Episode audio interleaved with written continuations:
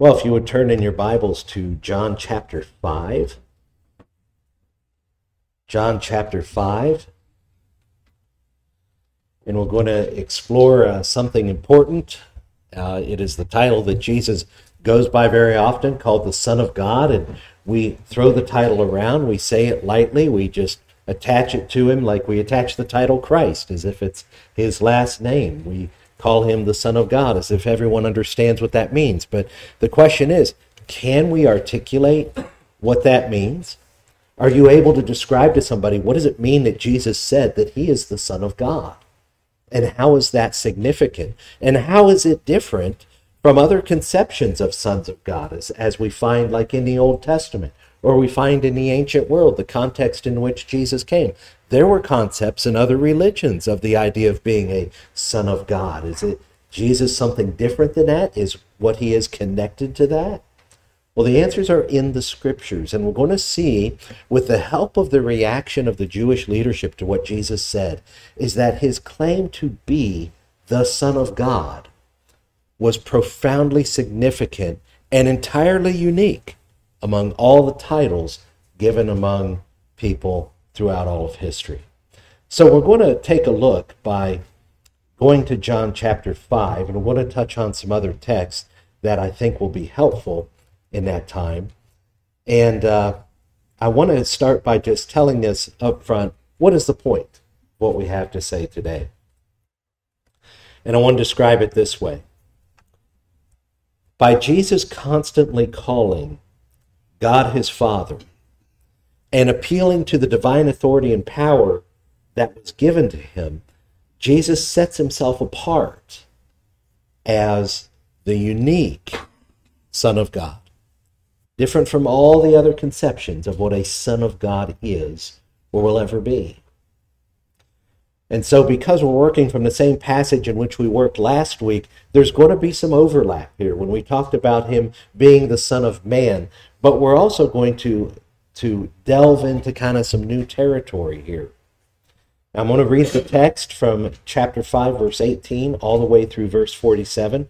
It's a long passage, but what I want you to do is as you follow along, I want you to look for Jesus using this constant term, Father, and what he means by it. And that will help us to to understand what he means by calling himself the Son of God, which only appears once in the passage.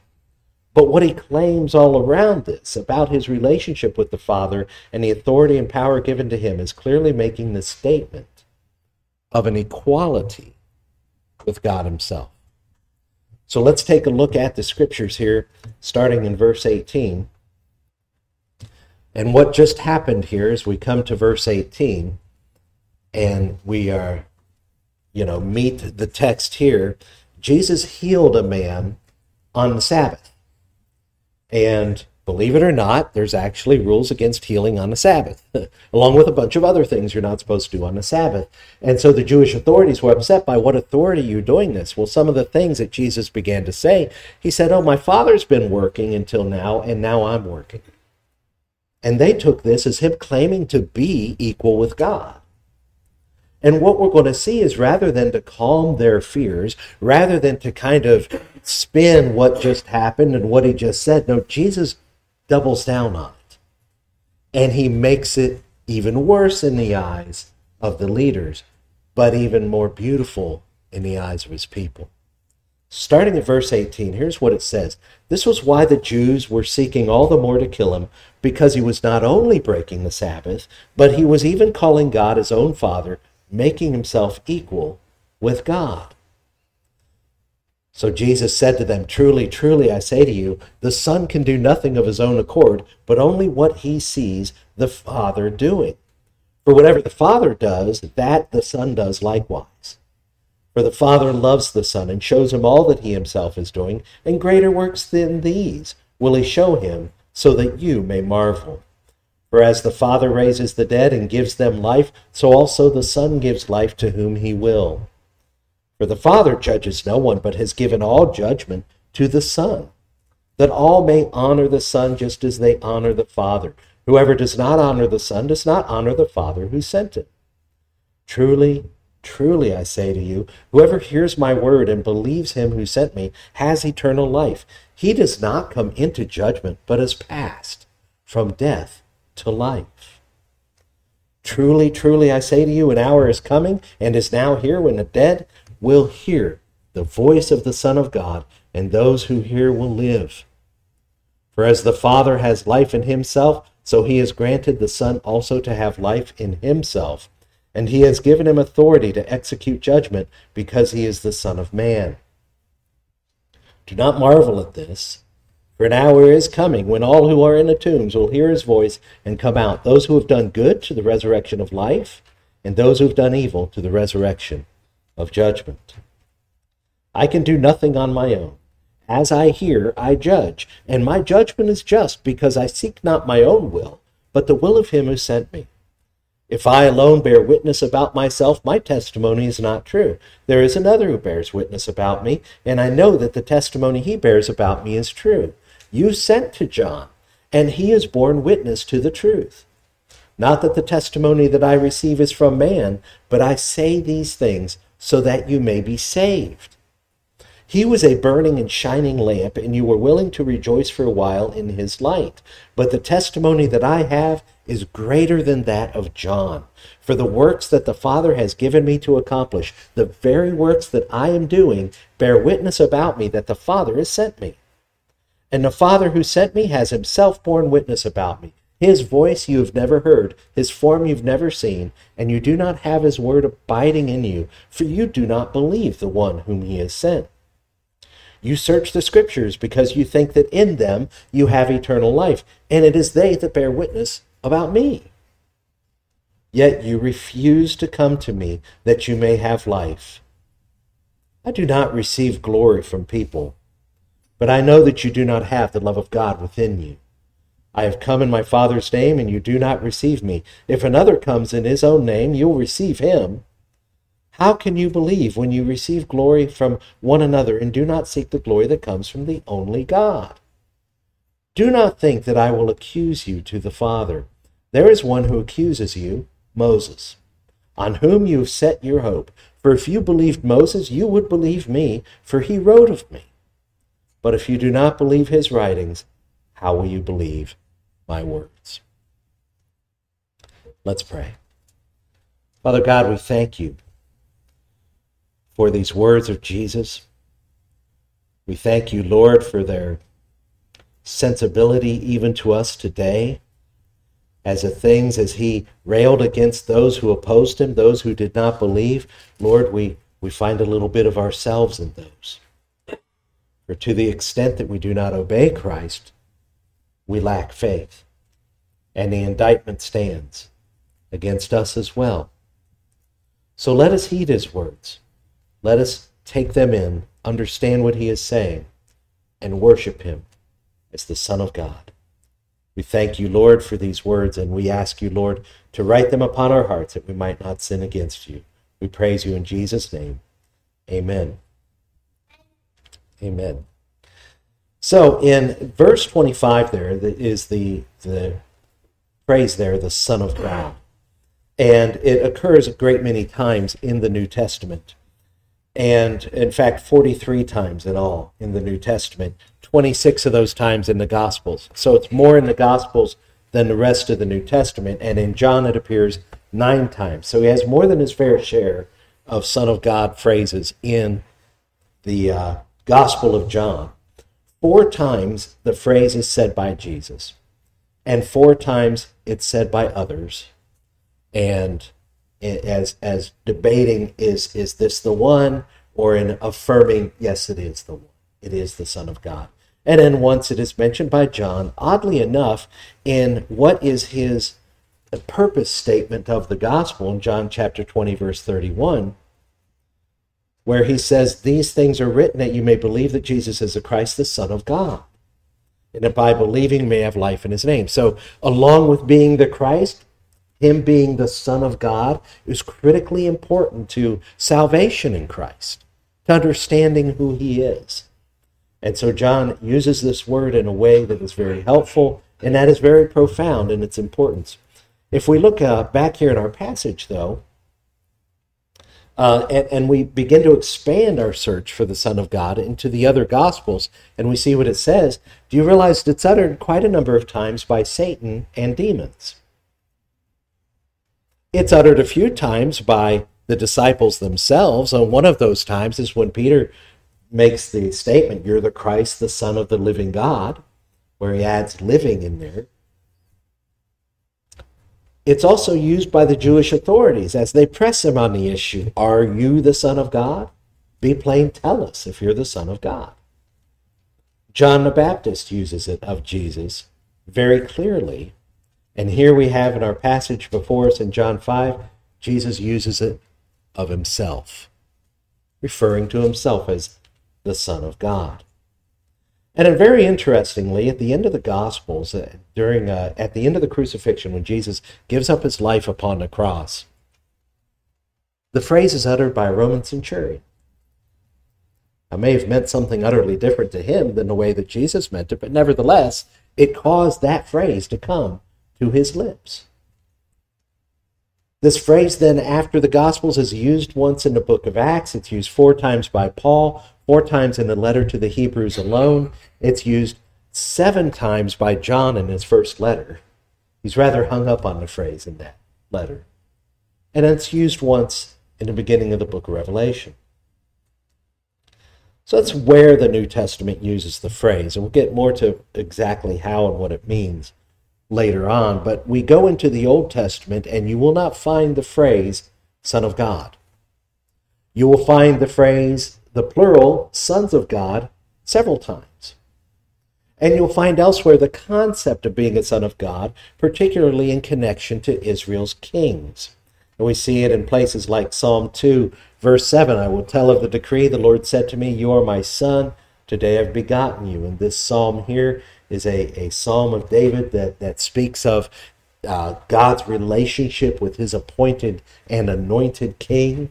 Very important psalm, and we know this is quoted in the New Testament as speaking of Jesus, who indeed is called the Son of God. And then here in Psalm 89, it's speaking of the king, and it says, I will make him the firstborn, the highest of the kings of the earth.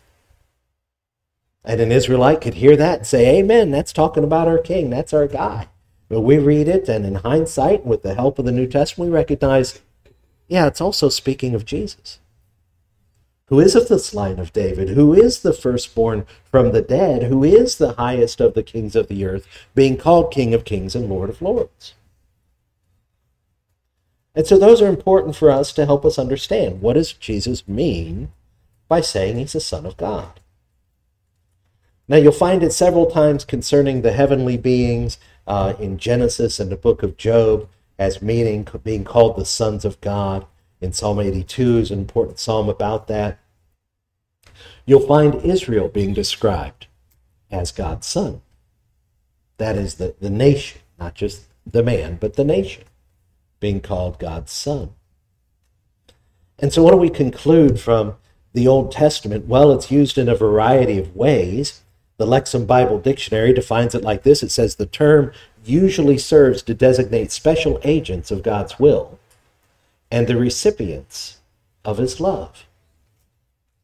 And if we look at that definition, that summary, after, after perusing through the Old Testament material, and Jesus then using the Son of God idea for himself, we see indeed, yes, he does speak often of doing the will of the Father. In fact, in the context we just examined. And he also speaks often of the love of the Father for the Son. That special love that is shared only between them, but then extended to the body of Christ in John chapter 17 per Jesus' prayer.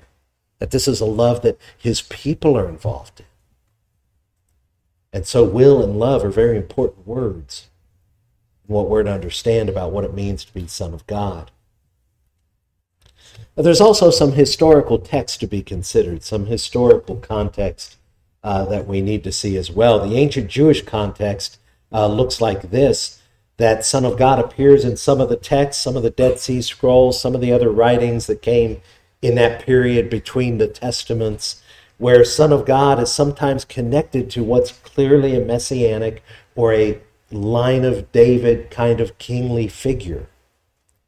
In some of those writings, a merely righteous person is called a son of God. And in some of those writings, the future restored people of Israel would be called sons of the living God. But what about the Roman world? Because Jesus didn't come just to Israel. I mean, he came primarily to them, he came first to them, but he came to them in a context in which they have had been immersed in Greco-Roman culture for about 300 years. And they're, they're living in Roman occupied Palestine at the time. And so, what does it mean to them? Well, it was used often for Roman rulers. In fact, uh, we find inscriptions that read Emperor Caesar Augustus, son of God. And Julius Caesar himself, after his death, the Senate got together and said, Was he divine? And they go, Oh, yeah, he was divine. He was a son of God. And that made Octavian, Julius Caesar's son, effectively a son of a divine being, a divine man. So the phrase was not unknown to the Romans. They had their own concept, their own idea of what this was, which is a little different than the biblical idea, obviously. And it, it's interesting that the uh, introduction to Mark, as he opens his gospel, he says, The beginning of the gospel of Jesus Christ, the Son of God. And it parallels an inscription concerning Caesar Octavian when he was born. And describing his birthday as the birthday of a God and the beginning of his good news for the world.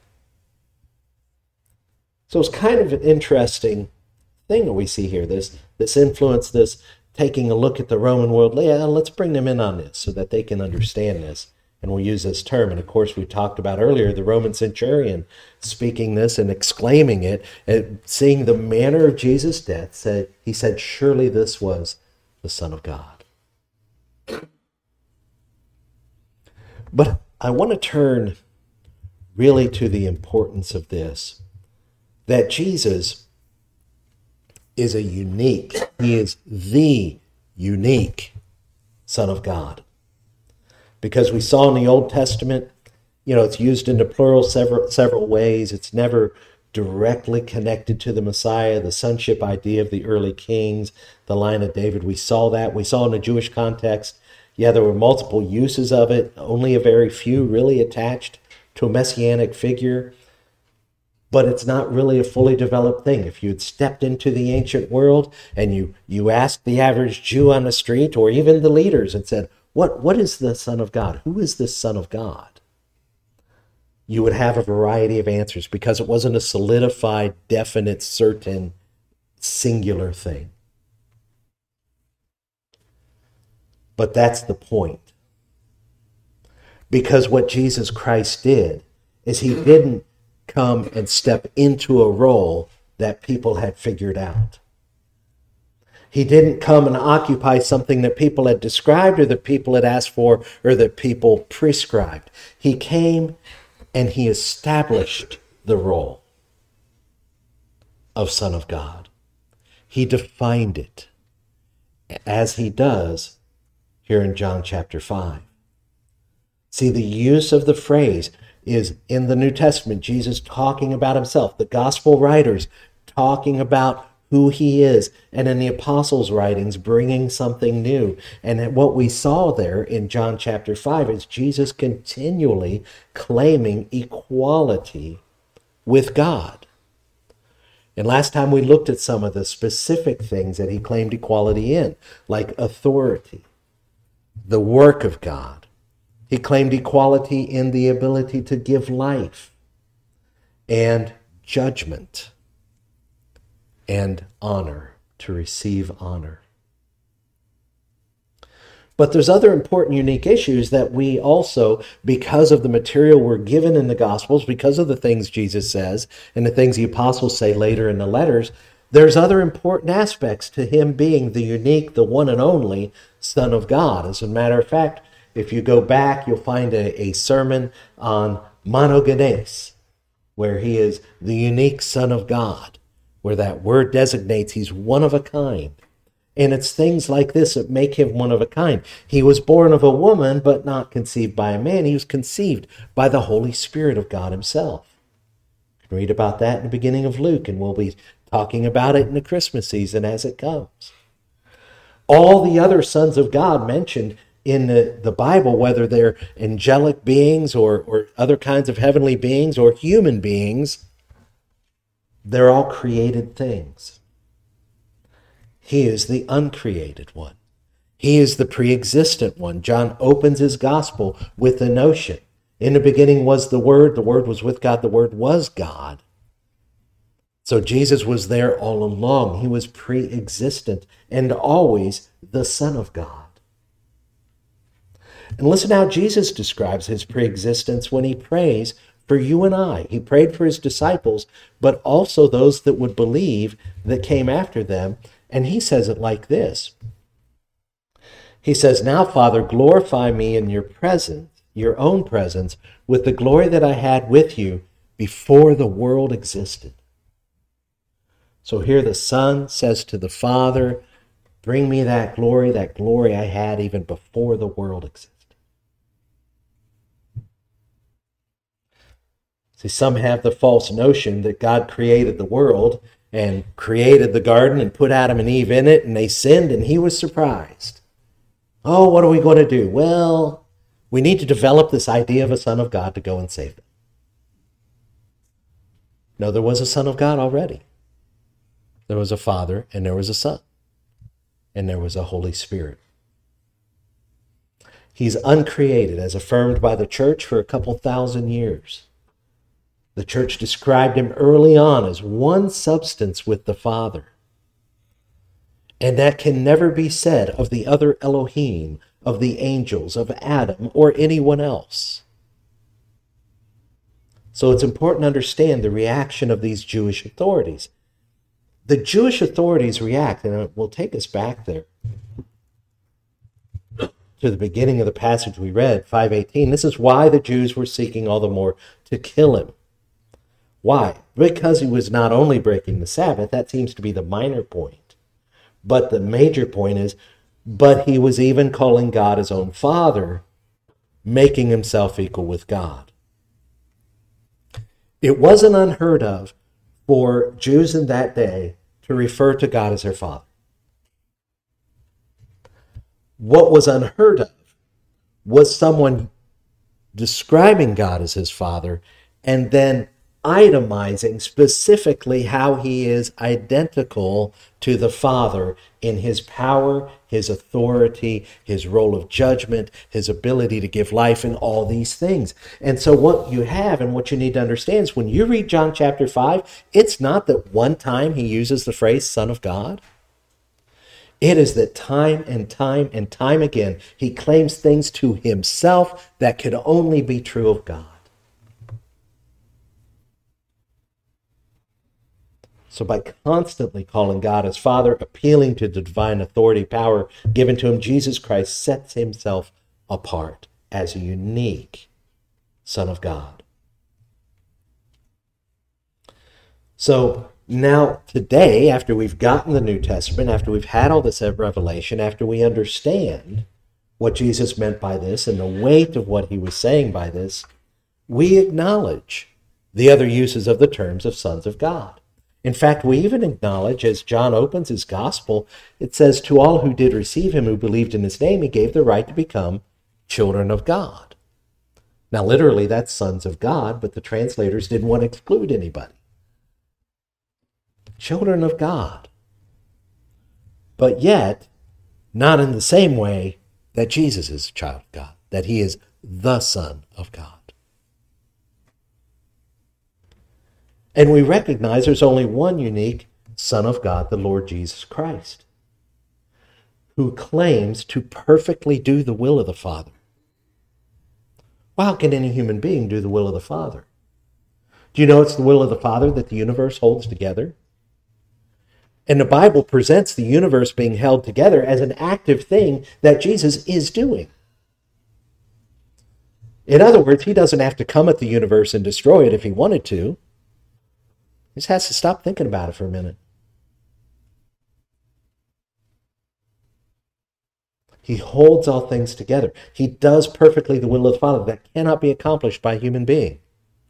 And the reason why I'm telling you this is because you're surrounded by a great number of people who believe and suggest that Jesus was merely a man or that Jesus was a created being that became God. And oh, okay, so a human being somehow now has the ability to hold the universe together?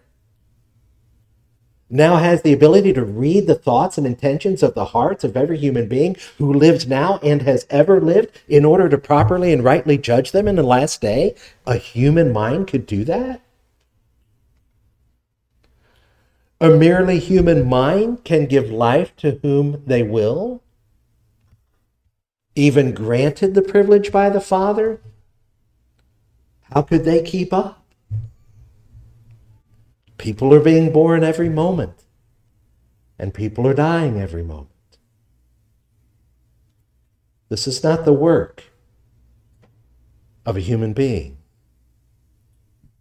This is not the authority that can be granted to a human being. And this is important because why is it important to fully understand what Jesus means when he says, I'm the Son of God? When he says, I do the will perfectly of the Father, I have all authority to judge, all authority to give life, what it means to you and me is if this is true, then he has every right to demand of me anything in his will. Did you catch that? If he has all that power in John chapter 5, he has the right to tell me how I ought to speak, to whom I ought to speak, where and how I ought to live, when I ought to die.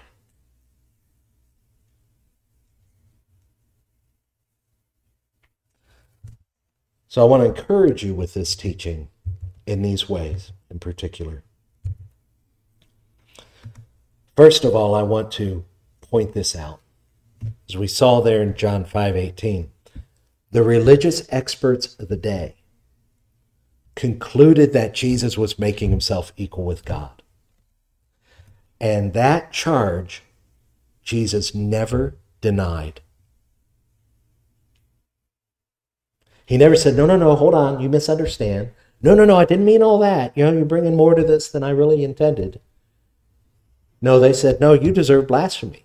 And Jesus said, You know, acknowledge, yeah, clearly what I've said would be blasphemy if it weren't true. As a son, he has a demand upon our lives. He has all authority to judge and be the judge of humanity. And he's judging, we know his criteria. He's judging based upon what we do with the words that he said. Do we believe them? Do we believe he's the Christ, the Son of God? He's worthy, therefore, of obedience.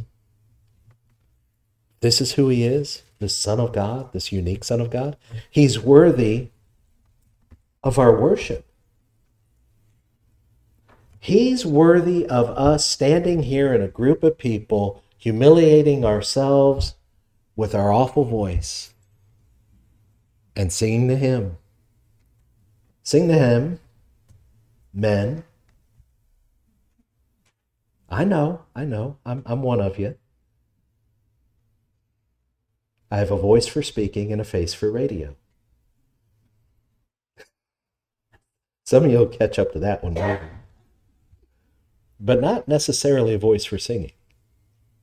Although, no matter how it sounds and how human appraisal might be, and how humans might judge whether or not I'm, well, he's off key, he's off rhythm, he's off beat, whatever, is no matter. What matters is the humble heart that says, I'm going to do it anyway because he deserves to have me do this. He is worthy of that. He is worthy of our everything that we have. He has the power and authority to give you eternal life. And I want to talk about that for a minute because so many people have reduced the phrase eternal life to mean a ticket to heaven. And they have reduced, therefore, their religion to nothing more than let's make sure I do the right steps so that at the end of all this, I get to go to heaven. Oh, it's far more than that. That Jesus speaks of eternal life as something present.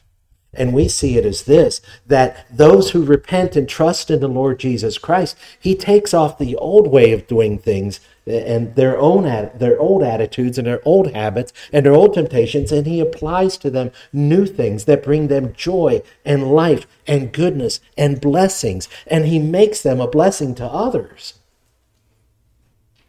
And he rearranges the priorities of those who follow him. Why? Because he's the one who can give life. Life is not merely in the heartbeat or the breath, life is in what we do to encourage life in others. The spiritual life, the spiritual rebirth. Life is much more than the physical operation of a human body. When he says eternal life, he's talking about life that means something eternally. And life whose toil and strife and difficulties have eternal purpose and meaning to them. And this is how the believer gets through difficulties. No, this is not how the believer avoids difficulties. Because following Jesus Christ and the gospel brings a whole new host of difficulties. But this refers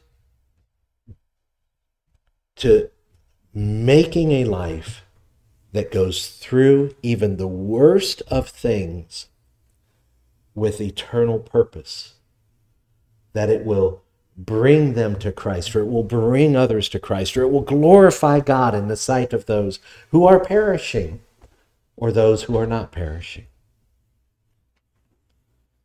Where eternal life now means a life that's gone from being dust to dust to being dust to glory.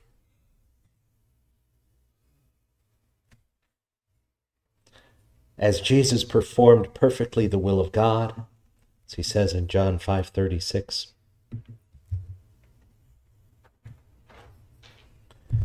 says a testimony that I have is greater than that of job, John, for the works that the Father has given me to accomplish the very works that I am doing bear witness about me. So he came to do the will of God and he did them. Said that God gave me these works to do, and I'm doing them. And that's the witness to who he is. And that would be great. And that would be worthy of, of praise and honor to God. And that would be something that we can go home and meditate on and we can think, boy, that's that's really great that Jesus did all that the Father did. But then Jesus told his disciples, you take up your cross and you follow me. And he told them, Yeah, you've seen some great works. You're going to see greater. And as a matter of fact, the works of the disciples and the works of his disciples to this day have changed the world. We live in a fundamentally different world because of the impact of the gospel of truth. And because of the work of the body of Christ. The Son of God is known by his works, and he described his followers. You'll know them by their works. That they will love one another, that they will love neighbor, that they will love God.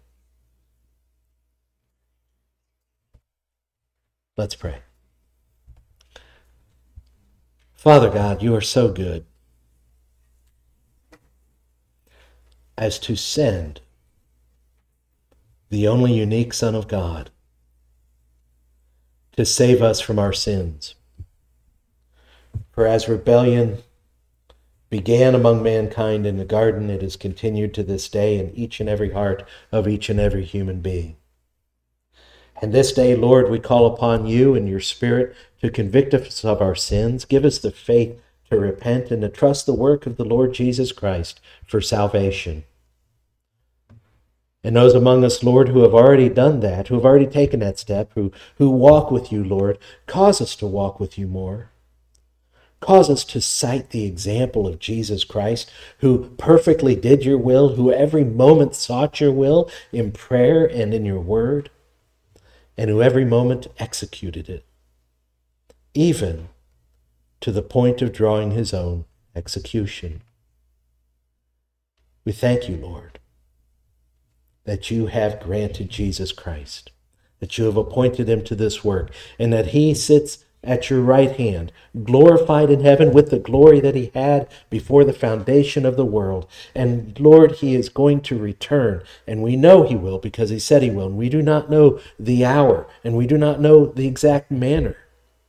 But we know with great certainty, as certain as it is, that he was here, that he will return, and he will judge the world in perfect righteousness. So this day, Lord, I pray that we would have the faith to follow him and to be granted the righteousness of Christ. We thank you, Lord, for the time that we've had and we've shared here in John. And Lord, as we continue our study throughout the Gospel of John, illuminate to us all the words that Jesus says and the things that are said about him and around him, and help us to understand more fully what it means that he is the Son of God. We thank you praise you for your wonderful work among the saints by your Spirit, and we ask you this day to quicken it to your glory. In Jesus' name, amen.